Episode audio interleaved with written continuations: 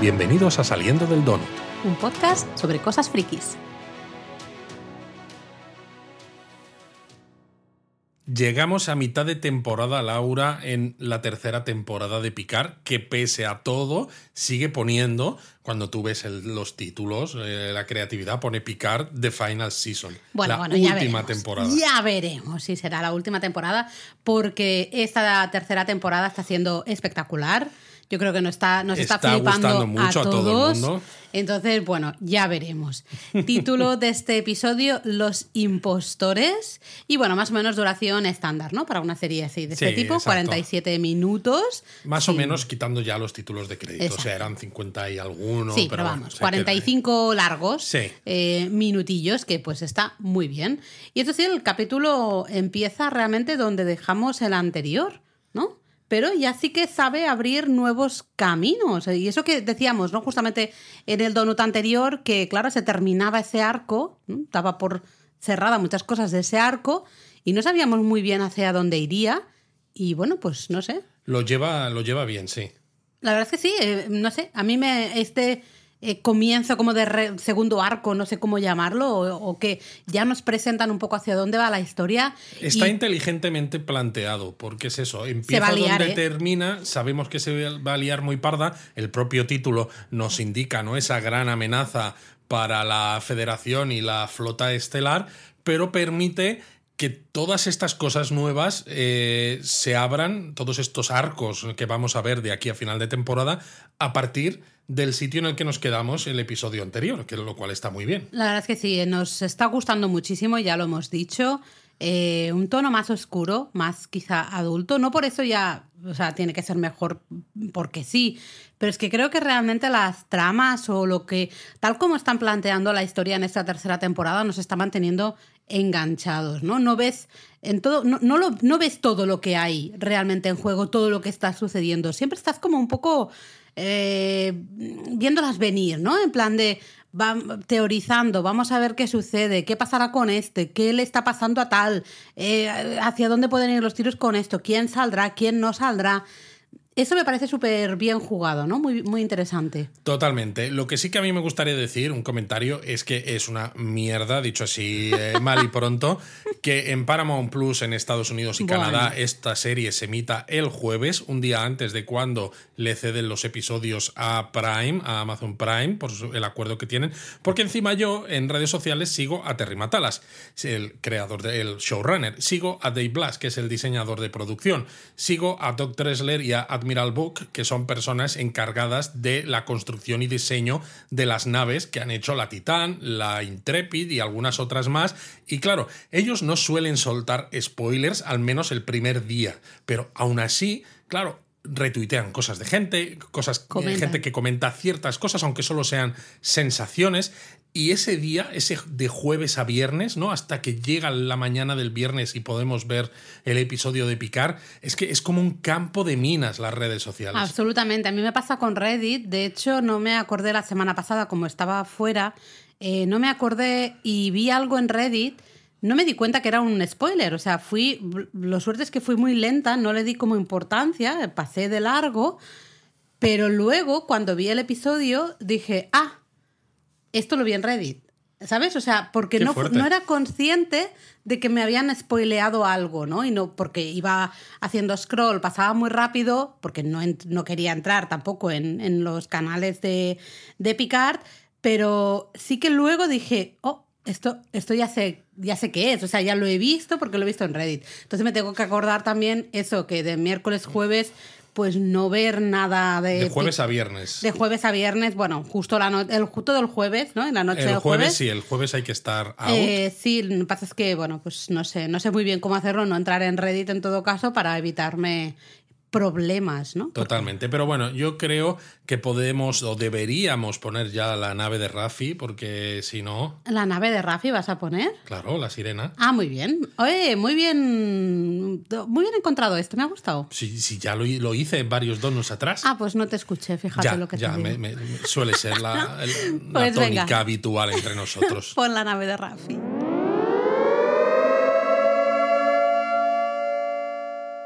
En este episodio eh, volvemos a tener a Rafi y a Worf, porque claro, en la previa nos lo han enseñado. Ya ¿no? sabemos que van a salir. Ya sí sabemos sí. que van a salir, pero sobre todo empieza de una manera particular porque vemos a Jack Crusher, el hijo de Picard, con uniforme y con un pip de Alfred, ¿no? Que es el Alfred Crusher, exactamente como en The Next Generation, como era el Alfred Crusher. Lo que Pero, pasa es, pero es otro cruce. es otro cruiser, sí.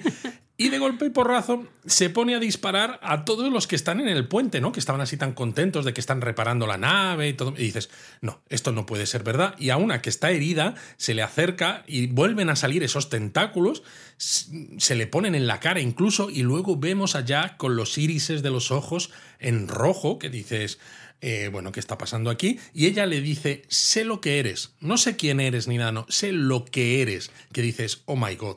Bueno, tenemos claro ya que esto va a ser una colaboración con Stranger Things. Yo creo que nos lo han ya ha quedado claro, ¿no? Exacto. Eh, Jack está, es Jack Upside Crusher Down. es el Demogorgon. Eh, algo así, algo así hay, ¿no? Eh, bueno, vamos a ver esto, se va a repetir a lo largo del episodio. Eh, Jack, cariñito mío, necesitas ayuda, o sea, estás muy mal. Yo lo que me pregunto de todas maneras es, estas visiones que tiene y que vemos ¿no? a lo largo del episodio que se intensifican, no sé si ahora por el estrés, eh, la situación, no lo sé, tiene más... No sé, yo me pregunto, ¿la- ¿ya las tenía de antes estas visiones? Pues creo que ¿Le han no. aumentado ahora? Yo ¿Por creo que qué no. ahora? ¿Por qué le han aumentado Yo justamente? creo, luego a lo mejor podemos eh, lucubrar, ¿no? Cuando ya hayamos hablado de todo el episodio, con el conocimiento de todo lo que ha pasado, No, podemos yo sigo sin conocimiento. un poco más, pero yo creo que todo ha empezado desde estos momentos que ya contaba Beverly en episodios anteriores que empezaban a hacer, ¿no? Pues estos viajes enviando material médico a ciertos lugares que estaban un poco dejados por la Federación y demás, y que de golpe y porrazo empezaron a perseguirles todos. O sea, yo creo que ahí Jack Crusher se debió infectar de algo que tiene que ver con eso que se ha robado de Daystrom, esa arma, ¿no? Que es más importante que el generador de portales. Porque me da la sensación, ¿no? El hecho de que vayan muchos de estos malos que vayan detrás de él y que le quieran capturar vivo, ¿no? No tanto muerto, sino vivo. Eh, yo creo que es porque tiene algo dentro que quieren usar. No lo sí, sé. eh, hablábamos nosotros al principio mm, de la serie, bueno, de la tercera temporada, que si podía hacer algo relacionado con Picard, ¿no? Justamente con su paternidad. Pensábamos no que Picard había sido Borg, con lo cual algo de los Borg. Se le ha quedado las pelotas, ¿no? Un poco ahí, unos nanobots. Ahí.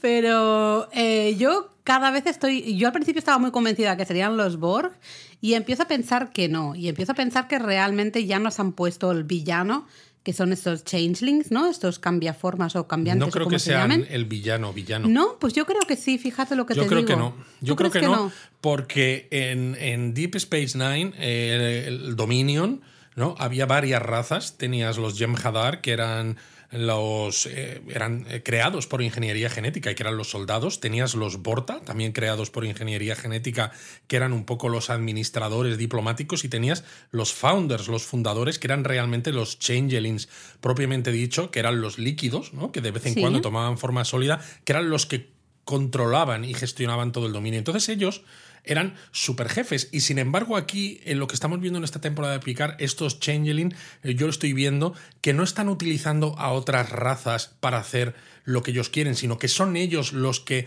tienen que enfrentarse a las cosas los que como Vadik en episodios anteriores le dicen tienes que entrar a por Jack Crusher aunque matéis aunque toda la tripulación muera no o sea hay alguien por encima que no le importa en absoluto el bienestar de los changelings y que los trata casi como si fueran carne de cañón. Entonces creo que hay alguien por encima que no es un changeling. Vamos, los cardasianos, ya está. Pues esto viene de un, perdón, ¿eh? de, de un tweet, ¿no? Que una imagen que me has enseñado de. Twitter, eh, que ya digo, venga, los que faltan, los Dukat poniendo un cardasianos. Twitter que decía, Jack, ven a casa. Ven a casa. Bueno, veremos. Yo también empiezo a estar bastante convencida de que tiene que ser algo lo que se ha infectado. Y yo lo siento mucho, y lo voy a decir ya, porque estamos justo empezando, pues lo voy a decir ya. En este episodio no me he fiado para nada de Beverly.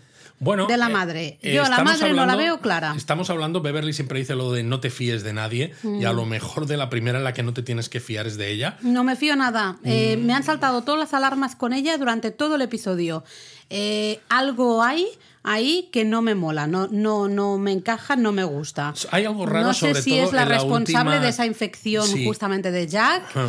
Eh, Hay algo que no encaja, sobre todo la última conversación al final del episodio. No me mola. Así que bueno, yo he estado todo el episodio ahí con mm, mirándola así un poquillo mm, mal. ¿eh? Pero bueno, empecemos así el revisionado, digamos, juntos Sí, de porque este tiene, episodio. tiene momentazos también. bueno, ¿eh? el primer momentazo, esa reunión, Picard, Riker, Seven y Shaw. Exacto, ¿qué piensas, no? Dices, vale, Shaw es un capullo, pero es nuestro capullo. Es nuestro en el capullo. episodio Me anterior. gusta eso. Claro, en el episodio anterior ya ha hecho esa catarsis en la holocubierta cuando hace ese discurso tan maravilloso que, de hecho, ¿no? En el eh, en esto que hacen en Paramount Plus después de, de cada episodio con Will Wheaton eh, y algunos eh, la artistas de la Room serie, ¿no? El Ready llama, Room, ¿no? exacto. Yo, ahí ya, habla- ya hablaba el actor, eh, Todd Stashwick, Stashwick, de que esto era un momento de catarsis para el personaje, porque nunca pensaba que iba a poder decirle ciertas cosas que llevaba dentro, muy dentro, a picar, ¿no? Y lo hace. Entonces piensas tú, bueno, yo creo que ya han llegado a un cierto entendimiento, han sacado lo que les duele y se ponen a hablar de a ver qué dicen cuando la flota vaya, ¿no? Porque ellos están reparando el núcleo Warp. Eh, Shaw, Shaw les sorprende diciendo que ya les ha contactado y, y que ya vienen, ¿no? Y se quedan todos al principio un poco como, ¿what? Sí, porque básicamente Riker lo que hace es devolverle el mando a Totalmente. Shaw, ¿no? Y, y- y entonces los Riker y Picard son un poco los mm, viejos, digamos, ¿no? De que se creen un poquito Sí. el Nos ombligo van a pedir del mundo. explicaciones por Ellos lo que hemos hablando de lo hecho, suyo. pero bueno, Y Shaw- vamos a enfrentarnos a las Claro, cosas. y Shaw ya dice, no, no, mm, ya, pues, o sea, me da lo mismo porque yo ya les he contactado y están viniendo para acá. Y entonces le dice a Seven, ¿no? Le dice, oye, ¿tú quieres eh, enfrentarte a todos estos cargos estando de vuelta o sin, ¿no? Estar de O sea, vuelta. si quieres que te devuelva, digamos, la posición. Exacto.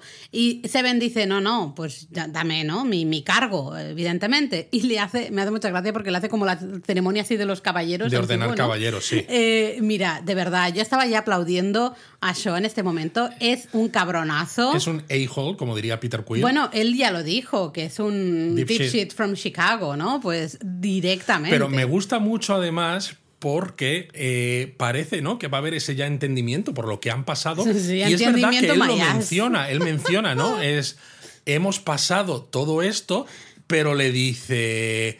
En, en aras, ¿no? De todo lo que hemos pasado juntos, ¿no? De este tremendo momento tan terrible, os voy a dejar un momento a solas, los tres, para que podáis organizar el bullshit, es decir, el carajal y la, La mierda milonga que- que le la tenéis que contar. que les vais a contar a los de la flota Claro. estelar cuando vengan.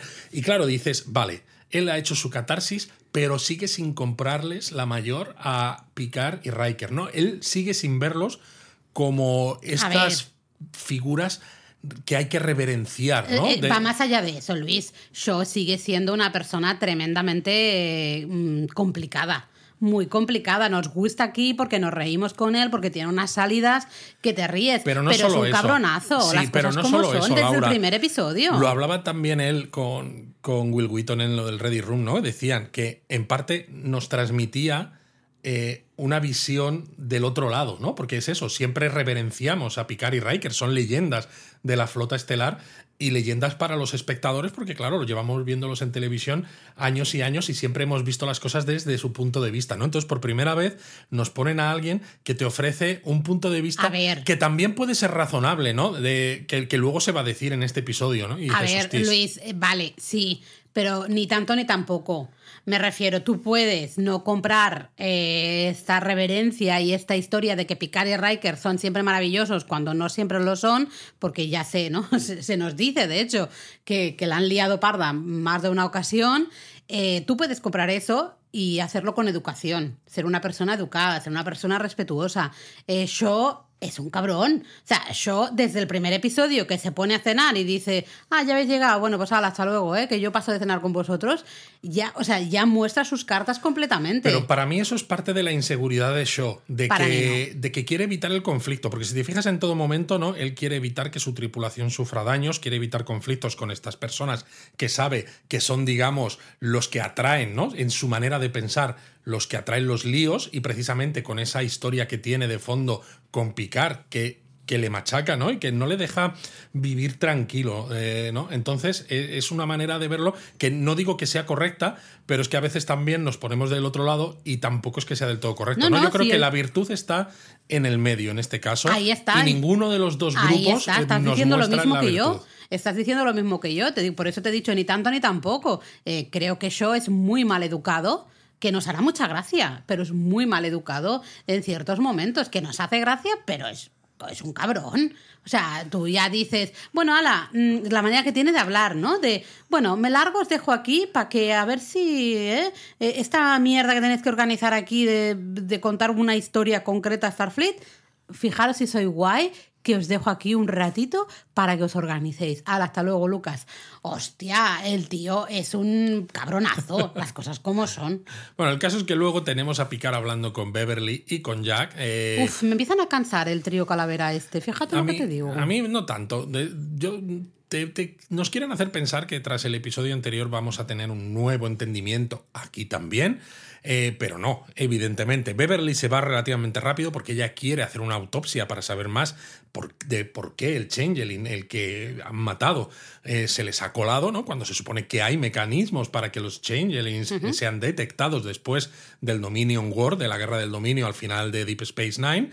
Y Picard se queda un momento a solas con Jack y le dice, no, pues podrías entrar en la flota, que los valores de la flota son buenos, eh, podrías encontrar una manera más honesta, ¿no? De perseguir tus ideales. Y claro, Jack dice, o sea, serás muy inteligente, pero no me estás escuchando una mierda. No, le dice, la mínima que pueda me largo de aquí. O sea, aquí no pinto nada. No pinto nada, pero claro, el propio Matalas lo confirmaba, ¿no? Es Picard, no sabe mucho de sentimientos porque siempre ha estado en la flota y como decía en el episodio anterior cuando estaba en ese bar, ¿no? Y que estaba al final su hijo sin que él lo supiera, la flota ha sido toda su familia. Entonces, decirle allá, allá que igual puede encontrar un hueco en la flota es una manera de. Abrirle las puertas a su familia. Exacto, que quiere que forme parte de su familia porque él no sabe hacerlo de otra manera, ¿no? No mm. sabe cómo es su vida o cómo puede ser su vida si no tiene la flota, la flota mm. estelar, ¿no?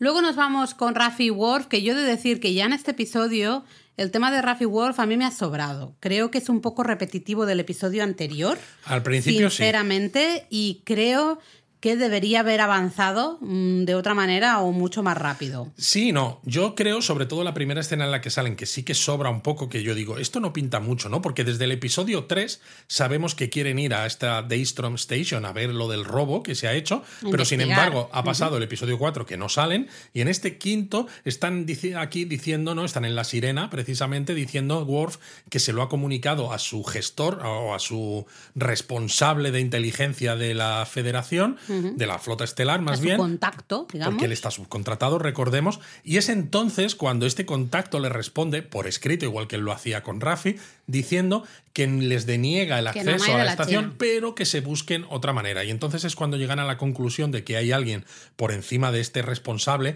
que está parando el tema. Entonces a mí esto me ha parecido que hacía que las cosas fuesen demasiado lentas, pero viendo qué personas salen y qué historias salen después en, la, en el episodio, entiendo que nos quieras mostrar a ese responsable de Worf eh, de una manera todavía un poco oculta para que luego digamos, Vale. Sí, eso te lo compro, Luis, pero el hecho de que empiecen ahora a buscar otra sí, vez. Sí, sí, a mí esto Encuentran me ha costado, a un tal Clean que yo ni siquiera me acuerdo de cómo se acuerdan de cómo, cómo conocen el nombre de este señor, que no hay imágenes, que parece que era un asociado del Ferengi y es al que le habían cortado la cabeza. Y, de golpe y porrazo y de nada, este podría saber más, vamos a buscarle. A mí eso, a mí, se me, a mí me ha sobrado, pero absolutamente. Y dura un poquito porque van para allá, hacen todo el paripé, la lucha, no sé qué, no sé cuántos. Eh, es que yo pasaría por. Sí, pero tiene momentazos, porque por pues ejemplo, ¿no? Eh, cuando llega Kryn, le reconoces por la voz, por la voz, es Kirk Acevedo, ¿no? Eh, salía en Band of Brothers o el Charlie de Fringe. Fringe, hombre, Fringe. Que hace de un, de un vulcaniano criminal. Que claro, cuando, cuando Rafi se ríe de él, dice: es lógico que en una, una utopía haya crimen. ¿No? Tiene que haber, o sea, en cada luz hay una sombra, ¿no? Y al fin y al cabo él se aprovecha de eso, es vulcaniano eh, y es pragmático. Pero bueno, usa la lógica, Claro, claro. y dispara Rafi, pero por suerte era un proyector de imágenes, porque les dice, ¿no? Igual que vosotros os habéis preparado para venir a por mí, yo me he preparado para que vosotros vinierais y los captura, ¿no? Y entonces esa parte de la escena acaba ahí. Es verdad que va un poco lento, pero teniendo en cuenta que todavía no hemos tenido la otra sorpresa, ¿no? Es de la un que yo hablaba. Luis, lo siento, no me, no me vas a. A mí esa parte se me hizo eh, bola. Luego, una escena que me pareció bastante curiosa es en la sala médica, ¿no? Volvemos a la Titán y está Beverly. Supuestamente con la doctora, porque la doctora de la Titán no saca ni una palabra. Exacto, no habla nada en ese Pero momento. es que no habla ni siquiera para decir o alguna cosa. O sea, es un Ha autodiálogo. sido un muy raro esto. monólogo para besugos de Beverly, porque encima tiene unas frases bastante absurdas. Yo esa parte tampoco la he entendido, ¿vale? Eh, dice que, oh, eh, que han evolucionado porque, ¿no? De que eh, a, a la hora, a la hora de diseccionar ven que realmente tienen realmente mm, órganos. órganos ¿no? internos y una especie de plasma que simula la sangre. Eso es. Cuando en el, en el pasado, ¿no? Los changelings, en el momento de morir, Plop. se, se volvían a su forma líquida. Ya estamos. ¿no? Y en este caso mantienen la forma de la última persona que simularon, ¿no? Lo que pasa es que, claro, dices, es raro, ¿no? Eh, porque dices, evolución, no han pasado milenios, no han pasado ni siquiera millones de años, han pasado unas pocas décadas. Tiene como que ser mucho. una evolución forzada. es decir, Exacto, una- ¿no? Tiene que haber algo ahí que, que- que no conocemos, una cosa muy extraña, pero bueno, al menos, claro, sabemos que estos changelings son capaces de burlar las medidas de seguridad eh, que se impusieron, lo cual significa que cualquiera puede ser un changeling, lo cu- eh, que tela, ¿no? Pero Claro, ese es el gran problema. Eh, dejamos esa escena absurdísima, aparte del, del hecho de confirmar lo que tú dices, que eso sí que es importante. Pero bueno, dejamos a Beverly hablando sola porque la doctora ahí no sé qué hace. Exacto, para eso podrían haber puesto al doctor de Voyager. De verdad, o sea, es que no entendí nada. Total, llega la Intrepid y ahí viene uno de los probablemente grandes momentazos de este episodio, que ya como hablan, ya es un poco raro, ¿no? Sí, porque eh, dicen, Titán, esta es la Intrepid, ¿no? Eh, power down, ¿no? Eh, apaguen motores. Sí, apaguen motores y, espera esperen instrucciones. instrucciones, Que ¿no? dices, uh, Como muy serio, pero claro, tú piensas, bueno, claro, la han liado parda, pues les van a meter un puro importante. Importante. ¿no? De hecho, la nave, si os fijáis, no es de la misma clase que la Titán, es de clase Duderstadt. Y tienen, ¿no? Cuando están frente a frente, se ve como una especie de disco deflector también que apunta hacia atrás, que en realidad es un dispositivo de sensores para exploración de espacio profundo, que es un detalle. qué bonito. Es un detalle sin más, pero que ya muestra que la Intrepid es una nave más preparada pues para estar en espacio profundo y un poco más grande y que viene con más cargada de, de cositas que de lo que está la, la Titán. Lo que sorprende es que el equipo que se va a reunir, digamos, con los de la Titán, viene en lanzadera. Y está Shaw en plan de, ¿y por qué no usan los, ¿no? los, el transportador, tal y cual? Bueno, no, vienen en lanzadera. Se han empeñado ellos y al final, de todas maneras, Shaw dice, bueno, mira, mientras vengan, está Shaw feliz como una perdiz, cantando un poquillo y Exacto. todo. Bueno, Picard le dice antes algo a Seven, ¿no? Le pide un favor que luego que vemos que es darle a su hijo un uniforme para esconderle a simple vista. Mm. es un poco un callback de ese comienzo del episodio. Justo, porque nos hace pensar en esa escena en la que Jack mata, aunque sea en sueños, a todos esos miembros del puente. Y claro, ves a Jack poniendo la cara al ver que hay un uniforme que te hace pensar, él está creyendo si esto va a ser premonitorio o no, ¿no? Si Mm. está condenado a repetir lo que él ha visto en, en sueños. Eh, están Shaw, Riker y Picard ahí en, un turbo ascensor. Si van de camino a encontrarse con los de la Intrepid. Eh, exactamente, y es que es eso, Shaw está en plan, os van a dar por saco, tiri, tiri, ti, ti". o sea, está más feliz. Está feliz. Mira, yo no podía Y parar claro, de me hace reír. mucha gracia porque Riker no les di- le recuerda, dice, te recuerdo que hemos salvado la galaxia varias veces, ¿no? Y Picard dice, y esto lo van a tener en cuenta. Entonces, claro, él empieza a, re- a re- rememorar. y Le dice- saca el currículum. Le saca el currículum. Dice, dice, oye, y cuando alguien tiró la sección del platillo de la Enterprise D contra un planeta, que es el final de la película Generations, o dice, o cuando saltasteis la primera directiva para daros morreos con una persona en Baku, que es de la película Insurrección, o dice después, cuando, creaste, cuando creasteis una paradoja temporal en el sistema de Ebron, que es del episodio All Good Things, con el que acabó la serie de Picar, la nueva generación. Y claro, dice, sois el caso proverbial del huevo y la gallina, que no sabemos al final si salvan la galaxia porque primero la han puesto en peligro y no les queda más remedio que arreglar el desaguisado, o qué narices está pasando. Y vaya par, Picard y Riker, que Picard dice, ah, Ah, qué, día, ¿no? Qué, días, en plan de qué buenos recuerdos, ¿no? Those, those were the days, dice. A mí esto me gusta mucho, de nuevo, porque yo, digamos, que actúa un poco... Eh, bueno, abogado del diablo. exacto, como eh, un poco lo que a veces todos hemos pensado viendo esto, ¿no? Que dices, vale, me gusta mucho, porque al fin y al cabo me gusta Star Trek, pero vaya tela la de cosas que les pasan y siempre están metidos en todos los sarados, ¿no? Y dices, pues está bien que alguien se lo recuerde que no siempre son infalibles y que muchas veces pues han sido un poquito, pues, eh, bueno... Complicados. Complicados, pero claro, al mismo tiempo también te hace pensar, como buen trekker que, que somos, que dices, a ver, Shaw, tú puedes ser muy fan de las normas y sobre todo después de lo que pasaste en la batalla de Wolf 359 y demás, no querer conflictos, querer proteger a todos, pero imagínate que te viene un Q y te la lía parda. Sí. ¿Qué haces? ¿No? es que, claro, es muy fácil criticar ciertas cosas de Picard, Riker y el resto de la tropa cuando también hay cosas que les han venido de fuera, o sea, que no han sido ellos necesariamente los que se han buscado los, problemas, ¿no? a ver, yo creo que el problema de Shaw al final es que también les tiene tirria, por ese miedo, ¿no? Y que se convierte en rabia hacia ese locutus de Borg, eh, es decir, Picard. Cualquier persona que trabaje codo con codo con Picard ya es un poco el blanco de, su rabia, de su frustración. Claro, y él habrá leído, ¿no? Pues todos los, eh, los mission reports, los informes de misión. Y ya lo ve todo, fatal. Y siempre se queda con la parte negativa, exacto, ¿no? Exacto, Pero bueno, van a buscar a, a ese equipo de personas que ha venido con la lanzadera y ahí tenemos gran sorpresa.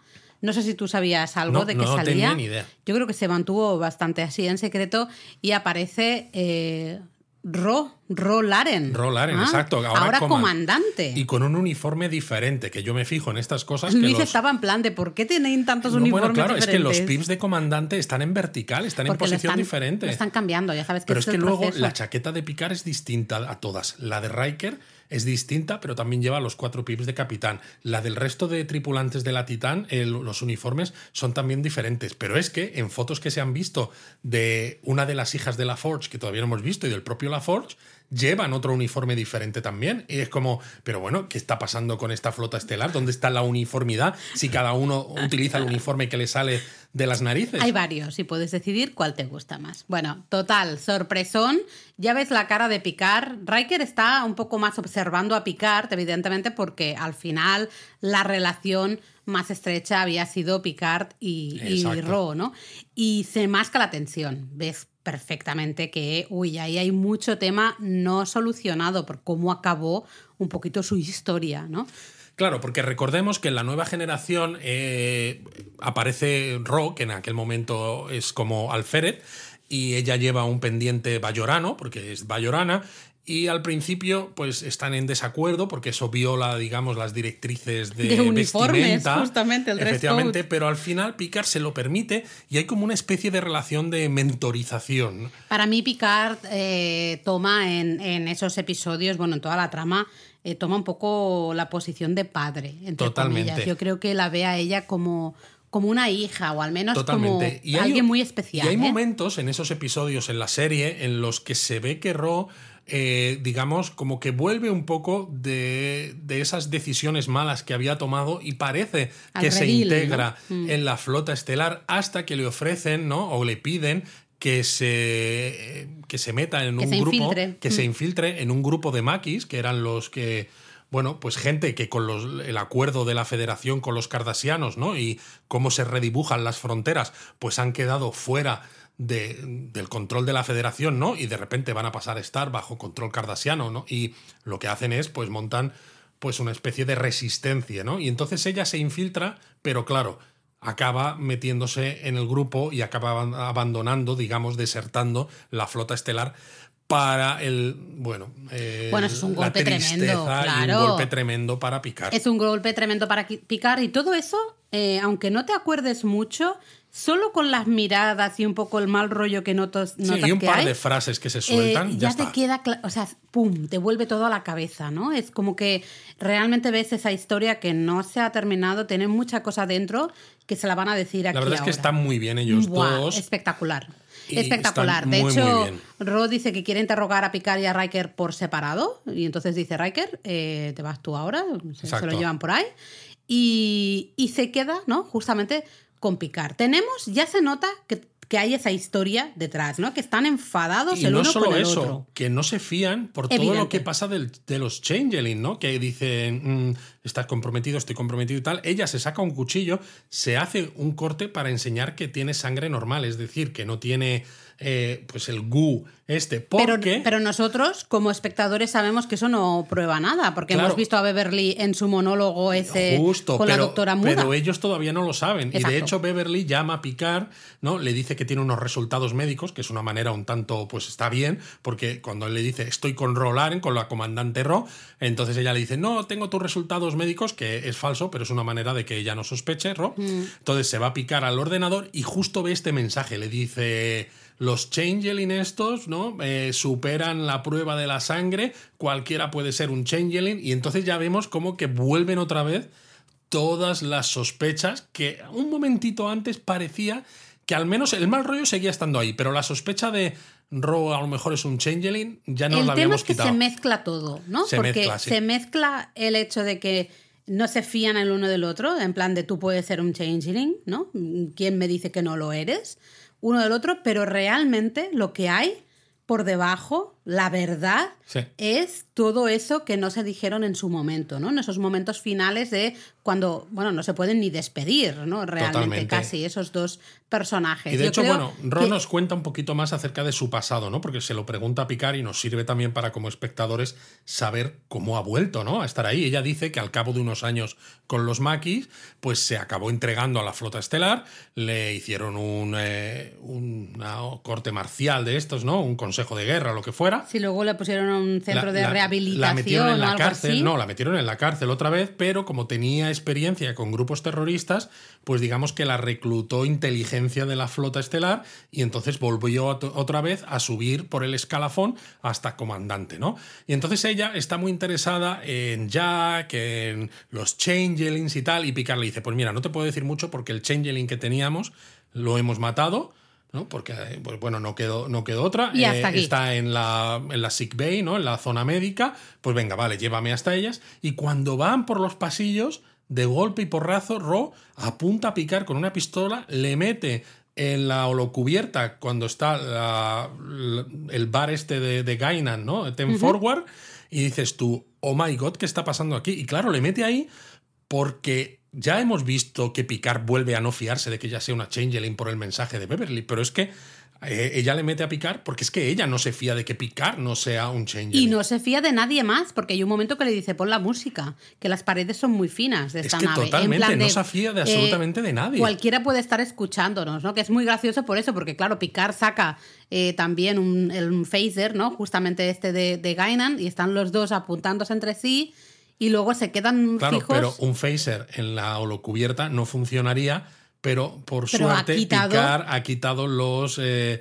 controles de Sí, sí, seguridad, claro, que es lo claro. que salía también en los títulos de crédito del primer episodio, que decíamos, "Mm, está la Ten Forward en la holocubierta, pero pone que los controles de seguridad están desactivados, ¿no? Que no lo habíamos visto hasta ahora. Pues justo ahora es el momento. Y esa es una escena eh, brutalísima. Yo creo que los dos actores Está están bien. espectaculares ahí, porque básicamente bajan las armas los dos y él le echa en cara que rompió su corazón, ¿no? Y ella le dice, tú también me rompiste el corazón, ¿no? Sobre todo le dice, ¿no? Que el amor y el cariño que él parecía que le mostraba que eran condicionales, que eran, eh, estaban condicionadas a hacer las cosas a una determinada manera, mientras que ella intentó luchar contra las injusticias, pero que él solo pensaba en el honor de la flota estelar, ¿no? Y como que no la veía lo que Eso ella era. Eso va a ser muy importante de cara a, a la relación de Picard con Jack, porque Justo. básicamente es un poco lo mismo, ¿no? Se le puede atacar un poco lo mismo. Picard al final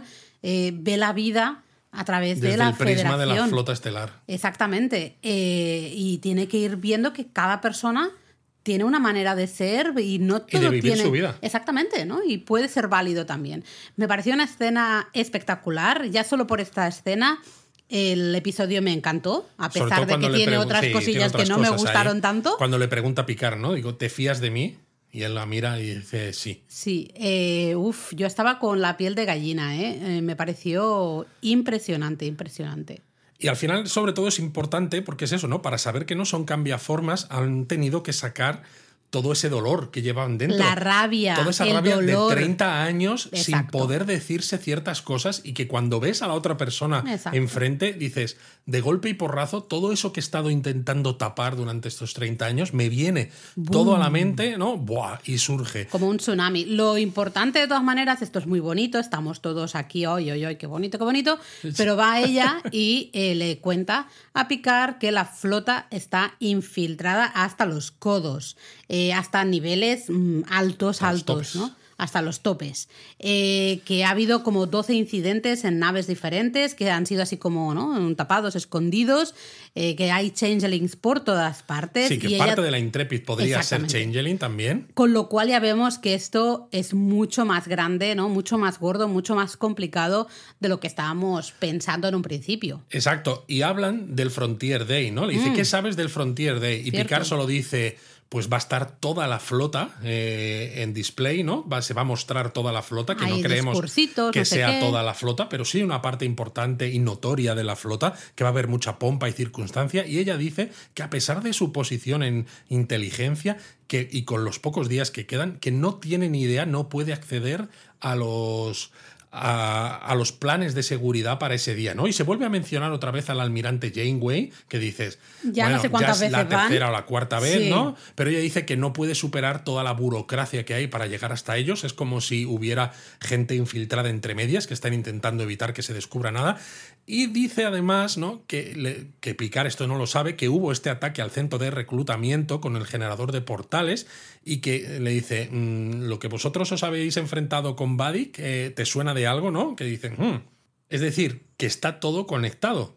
O sea, esos planes que está habiendo contra el Frontier Day, ese robo de cosas que ha habido en Daystrom, ese generador de portales que se ha utilizado para el ataque terrorista, es el mismo que el que se han enfrentado Picard y compañía en la nave de Buddy. Que esto Bueno, Picard no lo- pero Picard nosotros no sí. claro, nosotros Ah, sí, pero vale. Picard no. En es que este me- me momento estaba quedando yo es ahora, cuando digo. Mm. Picard se entera, ¿no? Y le dice que, que a mí, claro, esto me ha gustado mucho. Dice: solo tengo dos activos investigando en este momento que están cerca de saber más. ¿no? Y en los que me fío. Y claro, en ese momento dices, vale, ahora ya sabemos quién es Rafi la Worf, responsable ya tenemos claro. de Rafi y de Worf, evidentemente. Es interesante porque le dice, eh, marchaos, márchate, agarra la nave y márchate, te he dejado aquí... Huye. eh, huye. eh, te he dejado aquí, nada, tres personicas para que puedas usar, ¿no? Digamos, la nave. Me he llevado a toda la tripulación. Claro, porque eh, cuanta conmigo. menos gente haya, Claro. más fácil vas a tener saber si son de fiar o no. Eh, Exactamente. Y ahí, bueno, es curioso porque llegan justo lo- la escolta, ¿no? Y ya te pones un poco un nervioso poco porque de- dices, ay, ay, ay. Ella se acerca a picar para hablarle así un poco a solas, le da algo, vemos clarísimamente que le pone algo en la mano. eh, y se, se marcha, ¿no? Los escoltas dicen, oye, no tenemos, no hemos conseguido a Jack Crusher, que es interesante, es decir, ellos están buscando en la nave todo el rato a. Jack Crusher. Cuando ¿Por qué se le buscan? se supone que Shaw había llamado a la flota estelar por todo el berenjenal que había pasado y estaban pensando, nos van a interrogar y tal, que es un poco lo que estaba haciendo Ro. Pero los escoltas, sin embargo, ellos tienen muy claro Ellos que sus su órdenes agenda. es traerse a Jack Cruiser, que esto nos suena demasiado a cosas que ya hemos visto. Así que bueno, se marcha Ro con estos escoltas, ahora la recuperaremos, pero volvemos. Pff, Mira, a mí me aburre mucho esta parte. Con Rafi y Worf y el señor este de Fringe, el Crin. eh, que dice que tienen que luchar a muerte para entretenerles, si no, pues los matará a los dos. Que es como, claro, no hay nada más interesante en este episodio. Ahora me tienes que tener aquí a estos dos luchando. Bueno, pero la, lucha es cortita y, es interesante. Son bastante badases. a mí me da mucha pereza todo, me ha sobrado. Todo el mundo espera que Worf gane porque es un Klingon, pero al final Rafi le clava el cuchillo que se desploma, ¿no? Kryn se sorprende, eh, le dice a Rafi, ahora me perteneces porque sé de tu pasado, sé que aquí, ¿no? En Matalas Prime está tu exmarido, tu hijo, eh, tu nieta, ¿no? Te tengo agarrada por las narices, pero de repente empiezan a caer los secuaces de Kryn y vemos que Worf se los ha cargado y de, golpe inmoviliza a Kryn poniéndole el cuchillo en el, cuello, en el cuello y dice que ha dominado el arte de Keyles de bajar su ritmo cardíaco y parecer muerto, pero que sangra bastante y que necesita ayuda médica. Kryn, en este caso, dice, no creo que me hagas daño, él es un vulcaniano, recordad, es muy lógico, dice, porque tengo información que te interesa, pero claro, eh, le recuerda a Rafi, no sé si has tenido en cuenta la necesidad que tiene mi compañero de atención médica. Y dicen, mm, vale. Y entonces les habla que Daystrom, efectivamente, como ya habían comentado Rafi y Worf al principio, tiene una inteligencia artificial que es imposible de burlar si no se tiene autorización y ellos no la tienen, pero que encontró la manera con un dispositivo porque decía que tenía unos fallos bastante ah, ilógicos. no Y se ve una imagen de Kryn poniendo un dispositivo, ¿no? Eh, que no sabemos qué puede ser, aunque tenemos algunas ideas que luego comentaremos, y Rafi dice, nos lo vas a dar, ¿verdad? Y dice, eso sería lo lógico. Eh, bueno, me despierto porque ya ha pasado esta escena que a mí se me hace un poquito de bola. Eh, es que no aporta mucho. Eres muy borde, Laura. Luego te quejas de show, pero es que eres lo peor. Se supone que estamos haciendo un donut hablando del episodio y me dejas más solo que la una. Hombre, pero yo te dejo. A ti te ha gustado esa escena porque yo, yo lo hubiese pasado así de largo total. consiguen ahí la, ayuda, ¿no? Eh, para entrar, dominar lo que sea con esa inteligencia artificial ahí en Daystrom. Pues estupendo, muy bien chicos, enhorabuena. A por el siguiente episodio que sí que ya por fin vais a poder. Vamos, venga, solo será el episodio 6, no pasa nada. Total, volvemos con Ro. Está la lanzadera, vemos que los escoltas colocan como un dispositivo en el suelo y ¡chu! se transportan de vuelta a no sabemos dónde, no sé si a la Intrepid. ¿No crees que será la Intrepid? ¿Es la Titán? Claro. ¿Por qué? Hombre, se transportan a la Titán y en el momento en el que se transportan se cambian la cara, es decir, que son unos changeling, su misión sigue siendo que eran ir a los por changeling, estaba clarísimo. Claro, pero es que su misión sigue siendo ir a por Jack. Vale, bueno, total, que vemos que el dispositivo este es una bomba, clarísimamente. Eh, y, y, bueno, vamos a ver a Ro justamente viendo que tiene esa bomba, no puede usar, no, no puede transportarse a, la Titán tampoco, no puede hacer nada, así que lo que hace es lanzar, ¿no? Justamente Sí, pero te estás adelantando un poco porque justo entre medias, Picard y Riker, después de que Rose se haya ido, llegan al puente de la Titán, que está Shaw ya al, al mando, y le dicen tenemos que huir porque pasa esto, pasa lo otro, que en condiciones normales, ¿no? En una película de la nueva generación donde Picard fuera protagonista absoluto, pues todo el mundo le haría caso a Picard y entonces huirían sin más, ¿no? Y aquí tienes a Shaw que dice, le mira con cara casi de ¿qué me estás contando? Y llama a seguridad. Dice, ¿seguridad?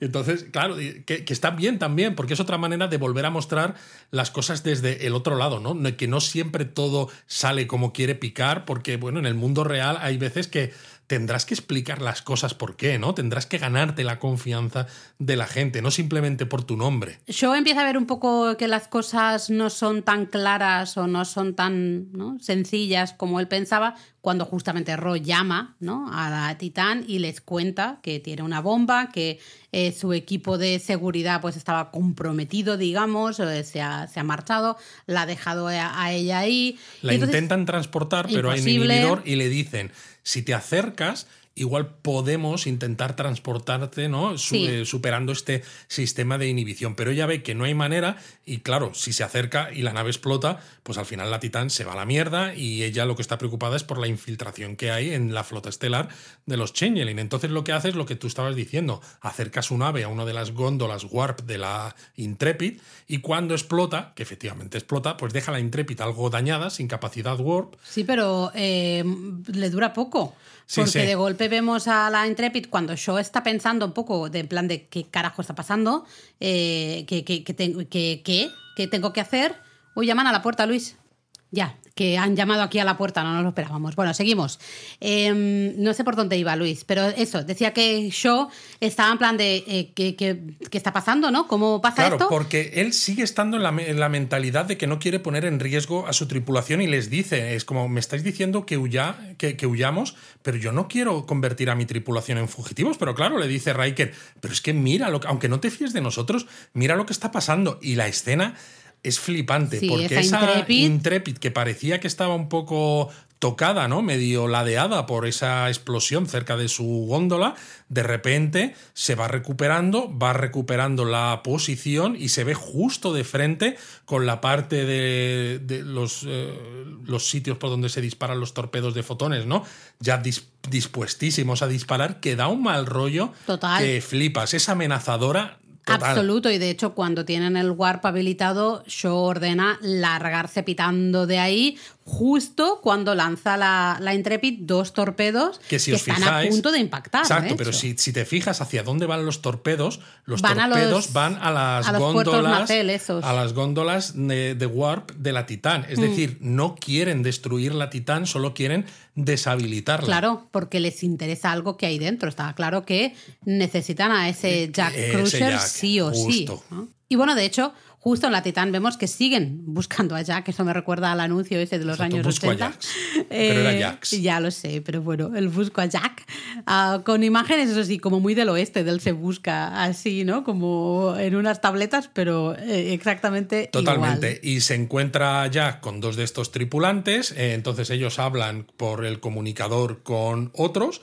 y, le- y esos otros dos aparecen, que son justo los dos Changelings de antes. Jack no lo sabe, nosotros sí, porque hemos visto cómo se les cambiaban la cara. Y le dicen, te vamos a poner una baliza para transportarte. Y en ese momento Jack vuelve a tener visiones así de estas raras. eh, y es para, parece casi, casi como si se le acelerase el metabolismo o algo, porque de golpe y porrazo tiene unos movimientos que son muy rápidos, como mucho más de lo normal, que es capaz de desarmar a uno, ¿no? Quitarle la. Hasta como el cargador de energía del phaser, a, eh, a otro le da, le da un golpe que le parte el cuello, luego con otro de los phasers a otros los dispara Brutal. que dura algo así como 4 o 5 segundos y en Brutal. 4 o 5 segundos esos cuatro tripulantes han quedado muertos por el suelo alrededor de Jack. Sí, que dices, sí, sí. vaya. Eh, tremendísimo. Y bueno, hasta el final sigue con las visiones, ¿no? Porque sigue viendo ahí como esas ramificaciones del Upside Down, digamos. Eh, no sé, está. eh, el pobre hombre está muy chungo, ¿eh? Exacto. Muy chungo, muy chungo. Y tenemos a Picard al final hablando con Riker, ¿no? Riker le habla a Picard de Ro, de su sacrificio, de que no, por fin se cierra esta historia, dice. "Eh, ahora entiendo lo mucho que ella significaba para ti. Le dice Picard, no, eh, porque ni yo mismo lo sabía, ¿no? Ni yo lo sé. Pero justo además en el puente, cuando Ro manda ese mensaje antes de que su nave, su lanzadera explote, Picard le dice, te veo, ¿no? Me ha costado todo este que se tiempo. piden perdón Se de piden perdón y le dice, perdóname, ya te veo, ¿no? Tal Sí, como tú eres, ¿no? sí. Y queda, es muy bonito, aunque sabes que, bueno, que es el final o no. O, o no, ¿tú crees que no? A ver, si hubiera tenido ella algún, Hombre, alguna persona en la sí, ¿no? Intrepid que no fuera, que no estuviera comprometida, pues a lo mejor la podría haber transportado precisamente porque estaba muy cerca. Está Picard, eso sí, extrañado, porque no le enseña a Riker y dice, no entiendo, me ha dejado, ¿no? Me ha dado el pendiente, que es lo que le había dado Ro cuando se estaban despidiendo en, en la Titán, ¿no? Pero es curioso Eh, porque el pendiente, si te fijas en imágenes, eh, ¿no? Paras la, la escena, se parece mucho más al pendiente que llevaba eh, Kira, Kira Nerys en Deep Space Nine, que el pendiente que llevaba la propia Ro en Hombre, la a mí serie de eso me Next parece Generation. lógico. A veces creo que queremos ver cosas donde no las hay, en el sentido de que la moda evoluciona, la moda cambia. pero es Han- que, claro, pero- han pasado unos años. Pero si la moda cambia, ¿por qué el diseño del pendiente justo recuerda a uno que ha llevado a un personaje en una serie de hace un montón de años? También ha cambiado la moda para ese personaje, ¿no? No, a lo mejor ya se ha quedado ahí en, en ese momento. Pero bueno, Riker lo mira, se sonríe así un poquito estilo chulesco como hace él y le dice, no, no, esto no es un pendiente y ya está, ¿no? Lo, lo, lo como que conecta, digamos, a la consola y bingo, ¿no? Claro, Es- porque él sabe que eso es típico en espionaje, es un chip que tiene chip. absolutamente toda la investigación. Eso es. Y mira, a mí, o sea, se ven un montón de cosas, evidentemente, eh, cosas que ya hemos visto, ¿no? Si te fijas, se llega a ver también eh, ese mismo informe de que la Enterprise F va a hacer su último vuelo el día del Frontier Day. Hay como una, una ventana de información donde a mí me ha parecido ver a una persona que por la forma del pelo me ha recordado a Belana Torres, ¿no? La ingeniera jefe de la Voyager, pero no sé si me lo estoy inventando o qué. Eh, entonces, lo flipante es que están ahí viendo esto ellos dos y de repente reciben una llamada de vídeo. Y por primera vez, supongo que Worf también se queda en plan parado porque dice, hoy me ha parecido el vídeo, no, no, está, no es solo letra, ¿no? ¿Eh? Y ya tenemos ahí a Worf que se encuentra justamente, claro, el Worf está llamando a Ro, ¿no? Ya eh, está claro que trabajaba para ella.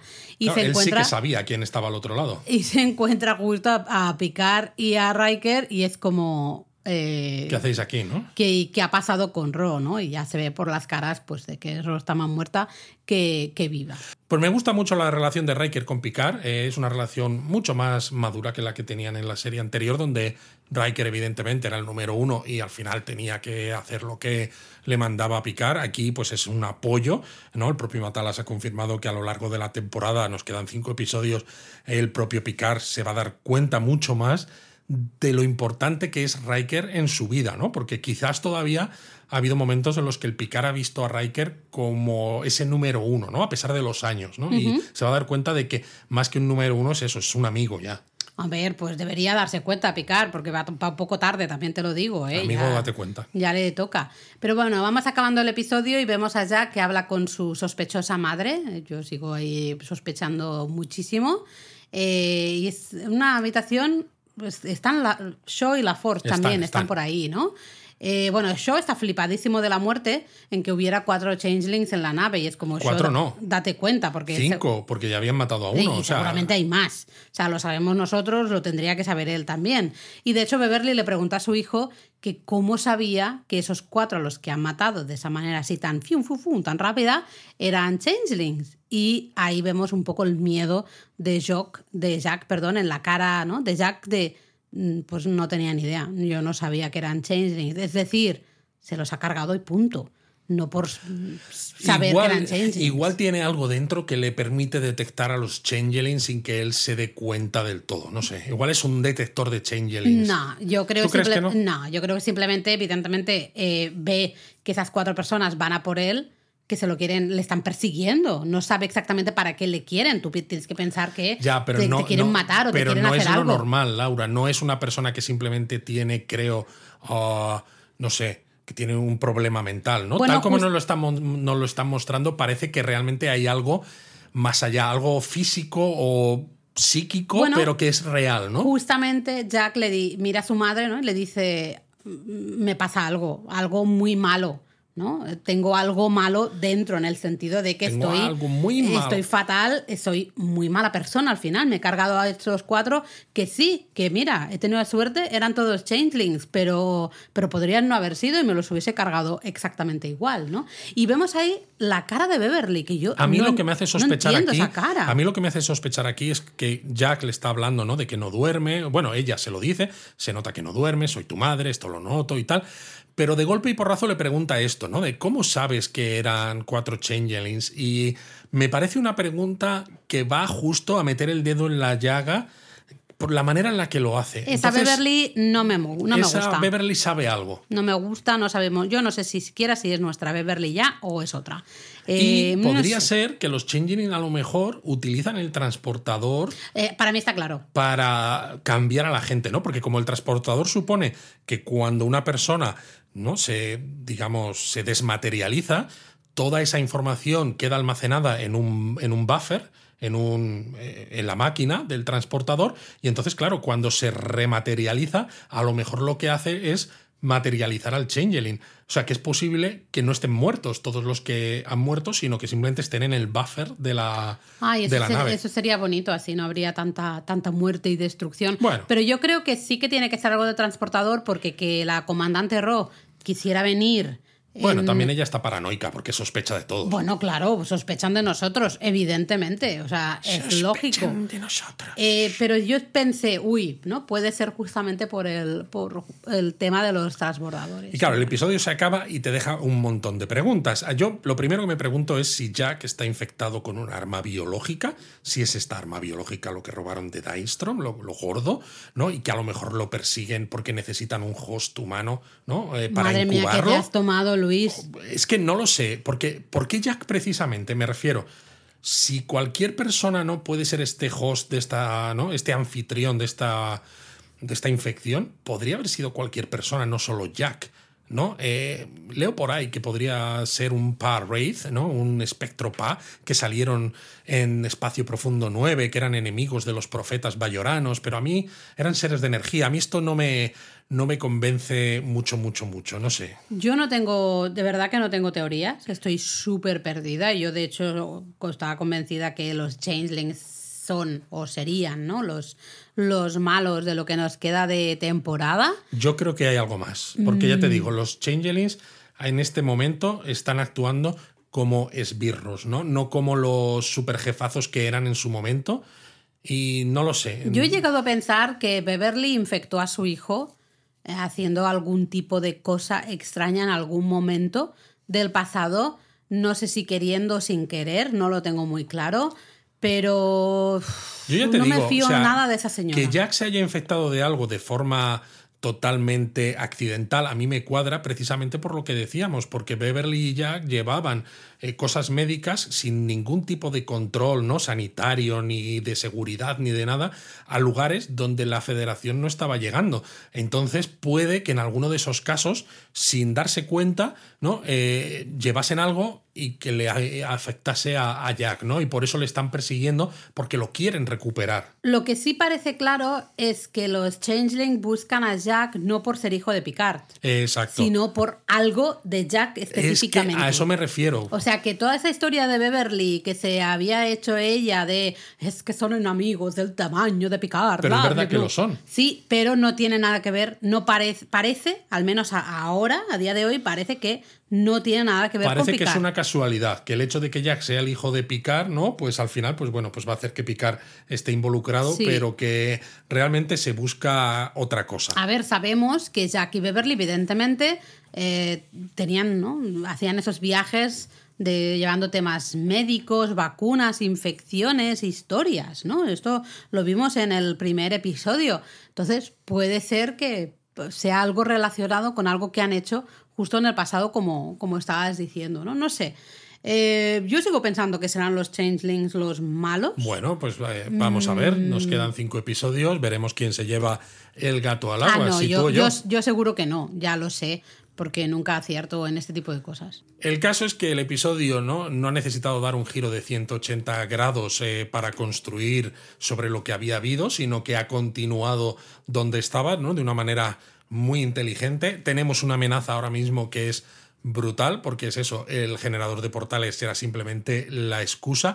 Algo se planea para el Frontier Day, que Bueno, es el y, y han aniversario. infiltrado Todo, eh, todo, toda la todo, todo. federación. O Claro. sea, no te puedes fiar de nadie. Claro, Eso es la lo peor. cosa está en que el Frontier Day, lo mencionan en este episodio, es el aniversario de la flota, que nos responden un poco a la duda que teníamos en otro Donut, ¿no? Que veíamos cuando salía a picar hace cinco años en, en ese bar, eh, que salía también el cartel de ¿esto es algo que ocurre cada lustro o no? Pues parece que es algo anual, pero claro, este Frontier Day es el 250 aniversario, Número es redondo. una fecha muy especial. Ha dicho Picard que va a estar toda la flota ¿no? Eh, ahí mostrándose. Con lo cual a mí me hace pensar que si quieres dar un golpe de efecto, y lo que decía el Changeling que estaba con Raffi y con Worf, ¿no? Es que la federación, ¿no? La flota estelar se ponga de rodillas y dejarla totalmente destruida, realmente es el momento para dejar esa flota pues destrozada.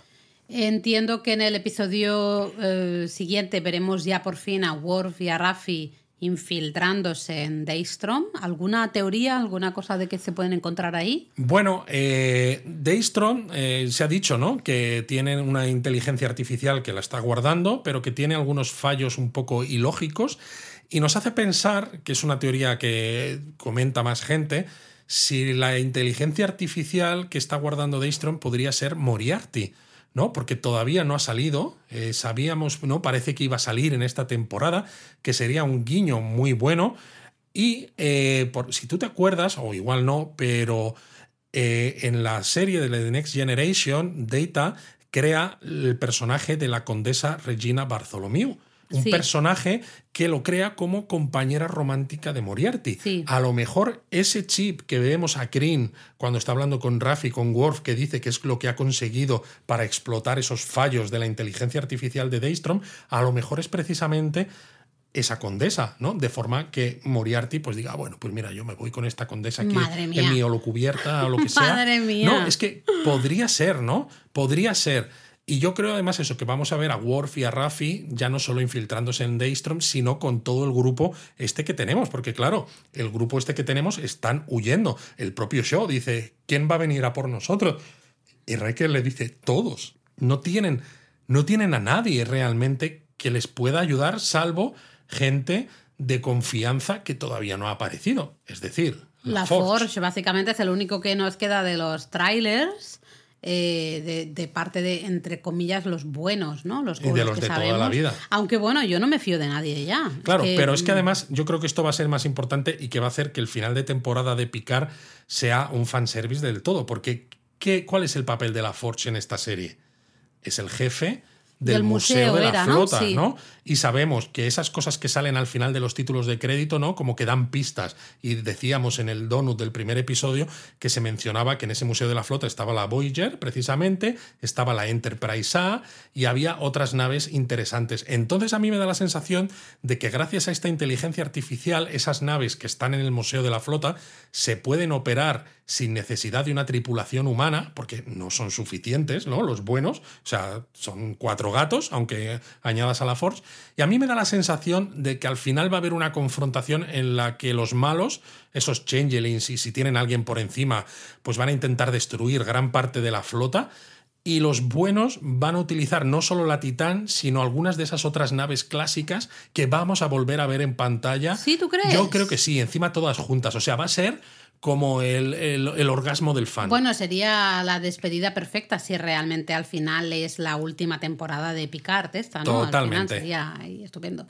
De todas maneras, yo me quedo, de todo el episodio, creo que ha quedado bastante claro, me quedo con la aparición de Ro, Ro Laren. Eh, a mí el personaje... eh, de joven, digamos, ¿no? Inicial, ya me gustaba mucho, me gustó mucho la relación que tenía con Picard. Me Tú gustó... porque eres un poco anarquista, Laura. Bueno, sí, me gustó un poco que hubiera alguien que hablara también las cosas a veces un poco más claras y que fuera un poco más directa. Que... Pero es que por eso nos gusta Show Cla- ahora. Bueno, sí y no, porque yo, yo es que le veo peor. Pero bueno, en fin. Eh, creo que además los dos actores están espectaculares, los dos. O sea, el momento ese de mirarse y de decirse, bueno, pues ahora, ¿no? Me rompiste el corazón, tú también me lo rompiste a mí, ahora te veo, yo también te veo, perdona, perdona. Estas escenas son increíbles para... Estamos hablando de una, una serie de ciencia ficción, una serie un poquito así, pues, ¿no? Fantasía, digamos, sin más. Sí. Y en cambio son escenas súper potentes, de, de mucha emoción.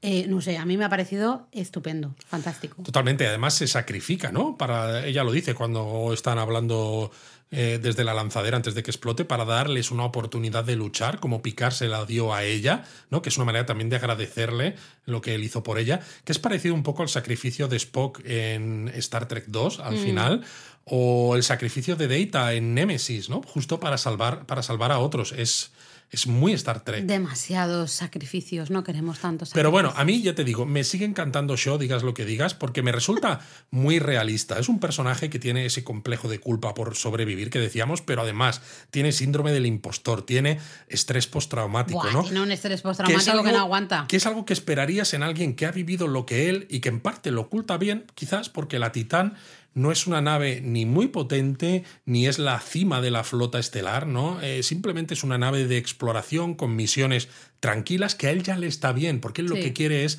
alejarse de los líos y de las personas que causan estos líos, porque es eso, ha vivido Wolf 359, ¿no? Y va y, y viene el lío a su casa y encima el lío con forma de Picard, que es Locutus, que es ¿no? Le viene Es que todo es el eso. trauma de lo que vivió en su momento. Entonces el pobre nos da un poco de pena, supongo que por eso también nos cae bien, ¿no? Porque enten- podemos entender, Podemos entender mucha de esa rabia, esa frustración que, que él muestra con esa chulería, ¿no? De esa manera de ser a veces tan, eh, no sé, un poco desagradable, digamos. Totalmente. Eh, lo enten- entendemos de dónde Pero, viene. ¿sabes? Me gusta también por hacia dónde creo que están llevando el personaje, porque nos lo están mostrando hasta ahora como que él mira por encima del hombro a todos estos, por su pasado, evidentemente, por lo que ha leído de ellos, pero él sigue pensando hasta este episodio al menos, hasta el final de este episodio al menos, que si tú respetas las normas y no te metes en líos, no tienen por qué pasarte cosas, ¿no?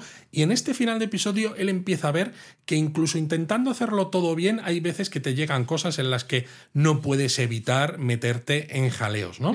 Eh, y sí, entonces, que a veces la mierda viene a ti, aunque tú intentes evitarla. Total. Y creo que esto lo va a- le va a hacer crecer como capitán, ¿no? Tomar decisiones que impliquen, pues eso, improvisar, ser creativo, eh, que posiblemente en un futuro te hagan una corte marcial porque te has saltado no sé cuántas o normas. doblar las normas, ¿no? Eso que se dice a veces de... Totalmente. No, no estás rompiendo la norma, no te Estás estás siendo creativo un Sí, poco con es ellas, una ¿no? manera elegante de decir que te, bueno, no te estás saltando las reglas, pero que digamos que las estás doblando, ¿no? Totalmente. O sea, nunca va a ser amigo del alma de Riker y Picard, es No. evidente, pero sí que creo que cuando acabe todo esto les va a mirar de otra manera. Y creo que aunque Shaw va a seguir siendo Shaw, me parece que todo esto que está viviendo le va a permitir ser mejor capitán y tener menos miedo a ese pasado eh, que todavía le sigue doliendo tanto, ¿no? Y que le sigue causando tantos, tantas preocupaciones. O sea, creo que, que es eso, que va a salir convertido en un, en un mejor capitán. Yo lo que he visto es mucha gente pidiendo una serie ya para show, eh, en plan como un poco mm, Strange New Worlds, pero versión versión macarra, un poco Un con poco más show. macarra, sí. Sí, tiene que mantener el toque este que tiene ahora de, de bordecillo, de chulillo, eh, sarcástico, Veremos. porque si desaparece todo eso, pues pierde un poco la gracia al final el personaje, ¿no? Pero mucha gente estaba pidiendo ya Pero es una que serie fíjate, para show. yo, eh, ¿te acuerdas que habíamos mencionado que nos encantaría ver a Seven de capitana Hombre, de una claro que sí. Ahora ya me, ya me lo vas a quitar, ya me vas a quitar Es a que Seven. estoy empezando a ver que Ya igual van a poner al show de capitán de una Enterprise. Bueno, pues ya estamos. Porque además, tú fíjate los paralelismos, ¿no? Fatal me parece que lo sepas. Tú tienes a Picard de capitán de una nave menor, como es la Stargazer, pero se encuentra con los Ferengi, ¿no? Que es la primera vez que se han encontrado con ellos. Y el tío hace esa maniobra Picard, ¿no? Que en aquel momento es la maniobra Picard de verdad, no la de ponerse el uniforme. Eh, y claro, Picard empieza a subir, ¿no? Eh, eh, a los ojos de, de la flota estelar y, y le acaban dando el mando de la Enterprise, que esa Enterprise D es la flagship, la nave insignia de la flota. Ahora sabemos que en el Frontier Day la Enterprise que hay, la F, se va a decomisionar, se va a retirar del Sí. servicio, con lo cual yo, a mí me hace pensar que una Enterprise G tendría sentido que, la hubi- que hubiera, ¿no? Porque es un nombre muy reconocible en la flota, ¿no? No puedes tener una flota sin una Enterprise, sea o no sea la nave insignia. Pero claro, Seven, por muy buena que sea, que creemos que lo es, es la primera oficial. No ha tenido todavía mando de ninguna nave. Entonces, pasar de no tener mando de ninguna nave a tener el mando de una Enterprise bueno, pues mira, me parece vamos a un poco una cosa. demasiado. Seven se queda con el mando de la Titán y Shaw le mandas ahí con esa Enterprise. La Enterprise. Yo es que creo que, que podría encajar, porque ya te digo, creo que Shaw va a ser un capitán mucho mejor que ahora, va a seguir pensando en el bienestar de su tripulación, pero va a ser capaz de tomar algunos riesgos un poquito más de lo que lo hace ahora. Bueno, veremos, veremos qué, qué pasa. La verdad es que estamos con muchas preguntas de, bueno, un poco quién hay detrás de todo esto, si los changelings son solo la punta de lanza o Hay quien dice que podría estar Sela, la romulana que era hija de Tasayar. Tasha Yar es la que se murió, dejó de morirse, luego volvió Sí, a morirse, se esa. convirtió en no sé qué. Y Vale. cuando viaja al pasado, precisamente en el episodio este con la otra Enterprise, la Enterprise C, Sí, ella se vi- viaja también porque como ella sabe que va a morir, ¿no? Pues ella viaja con la Enterprise C y se supone que tiene una hija con un romulano Sí. que es esta Sela. exacto, sí, sí, me acuerdo que eso me hizo mucha gracia cuando lo vimos porque era como, madre mía, o sea, cómo te buscas la, la vida para que la actriz pueda Vuelva volver, ¿no? vez, ¿eh? En plan de, uy, yo que no quería morirme, ¿eh? Ahora quiero volver. Hay, por cierto, hablando de curiosidades, la serie está llena también de guiños a la serie 12 monos, una serie de televisión que creó el propio Terry Matalas, que está basada en la película de Terry Gilliam con Bruce Willis del mismo título, porque el que hace de Capitán Shaw el Todd Stashwick, sale en esa serie. Kirk Acevedo, el que hace de Kryn, el vulcaniano gánster, también sale. El que hace de Sneed, el ferengue al que le cortan la cabeza, también sale. Y de hecho, además, tanto los dos personajes tienen la misma relación en 12 monos que, lo, que el que dice Kryn que tienen en esta, en esta serie, ¿no? Que eran, aunque eran de razas diferentes, que crecieron con, eran, que eran como hermanos y esto. De hecho, uno de los aliases de Jack, cuando están hablando, ¿no? Dice, a veces se te conoce como James Cole, es el nombre del personaje principal de la serie también. Es decir, que se nota que aquí Matalas ha querido hacer guiños a su propia serie anterior, ¿no? Pues... Bueno, eso solo lo, los ves si conoces la serie, aunque hay un guiño que sí que todos podemos ver, que es el de picar haciendo un facepalm. Sí, el de picar haciendo un facepalm. Es como para renovar esos memes, eh, pues puedes poner al nuevo picar con la mano en la frente. Exactamente. Y luego otro guiño, cuando dicen que la Titán, ¿no? Que, no, que la Intrepid está subiendo los escudos para atacarles, cuando justo después de la explosión de la lanzadera de Rono, se ve el esquema de la Intrepid dentro de las pantallas de la Titán y se ve cómo los escudos se van, eh, se van levantando con un esquema de puntitos que es exactamente como se mostraban los escudos en las pantallas en Star Trek 2, la ira de Khan. O sea, está todo lleno de guiños. Khan. Tenía que decirlo. Tenías que decirlo. bueno, vamos a ver qué sucede en el próximo episodio. Vamos a ver. Sexto ya será. Sexto ya. Vamos a ver a, a Worf y Raffi ahí en Daystrom, sí o sí. Lo que, no sé si veremos a Brent Spiner todavía. Eh, claro, es que además no sabemos cómo saldrá, ¿no? En qué, en qué rol, digamos. Como Data no puede salir, ¿no? Eh, como el creador o el hijo del creador tampoco, porque en teoría. Eh, eso está finiquitado. Sí, desde la primera temporada, ¿no? Entonces podría ser eso, Before podría ser Lore, no sabemos qué puede ser. Tampoco sabemos con la Forge, que es porque va a pasar.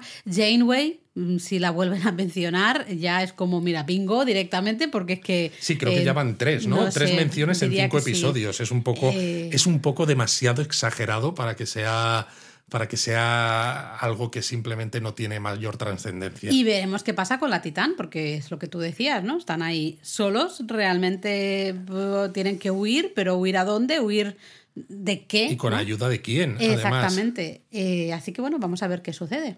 Os, queremos 3000.